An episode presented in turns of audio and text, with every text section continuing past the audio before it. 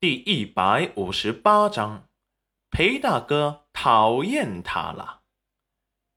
在这个时代，就算子女被母亲卖掉，那也是天经地义。一个孝字压身，云染丫头和元君都不能吭声。就算被卖了，她也还是戚云染的母亲。在这个时代，卖子女是合法的。亲人是可以回来探望女儿的，所以戚云染的母亲说是来探望戚云染，裴元君和戚云染不能直接赶走他的原因。就算娘把姐姐卖了，娘也还是他母亲，来探望自己的女儿有什么错？戚玉露急急的说道。韩秀秀立即用腰杆硬了起来，对。玉露说的没错，就是到官府去说理，我也不怕。严夫子有些怒色，那你们来了多久了？这看过就回去吧。没听说过哪一个被卖掉的女儿，他俩可以带着她妹妹直接住进人家家里，一个月不走的。齐玉露脸色涨红。被人当面不留的说教，还是很难堪的。韩秀秀也不干了，我住我女儿家，关你什么事？不知道别人家事不能管吗？严夫子教学至今，还是第一次有人敢指着鼻子骂，立即气得七窍生烟。裴元君立即安抚道：“师傅，别生气。”别跟没见识的人一般计较。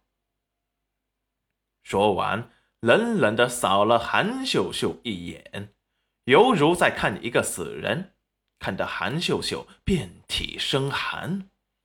裴元君眼神冰冷幽深，他们留不得了。哼，老夫识人无数，还从没见过此等厚颜无耻之人。齐玉露拳头拽得死紧。齐云染，你今日带给我的羞辱，改日定当十倍奉还。韩秀秀也恼羞成怒，口不择言的准备骂人，却听到裴元君说道：“既然岳母已经来看过娘子了，那就请回吧。”我看你们见着娘子，不是想打她，就是想骂她的，因为你们娘子伤心了不止一次，所以恕元君不招待了。这时，严夫子也像看跳梁小丑一般的看着他们：“你们是不是没路费啊？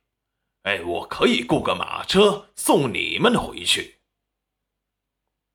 齐玉露垂下头，掩饰着。眼中的恨意，心中的魔鬼狂笑而出。他要杀了他们，竟然敢羞辱他。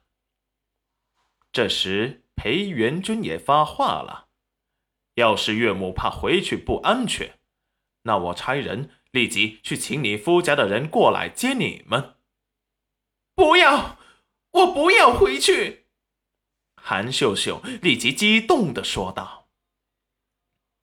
齐玉露立即来到韩秀秀的身边，娘，别怕，既然姐姐赶我们走，我们走就是了。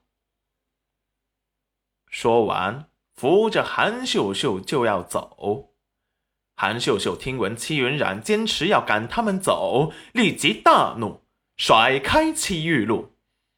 戚云染，你个没良心的东西，识相的！就该把大郎让给你妹妹，你也不看看你长得什么模样，癞蛤蟆想吃天鹅肉，你拿什么跟你妹妹比？裴元君脸色骤黑，冷得可以结成冰。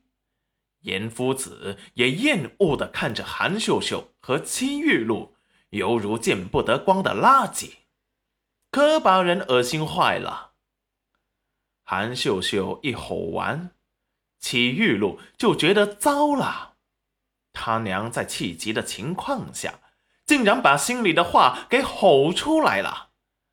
戚玉露视线落在裴元君身上，只见他面如黑炭，冰冷刺骨的厌恶的目光落在了他的身上，他心中一阵尖锐的疼痛。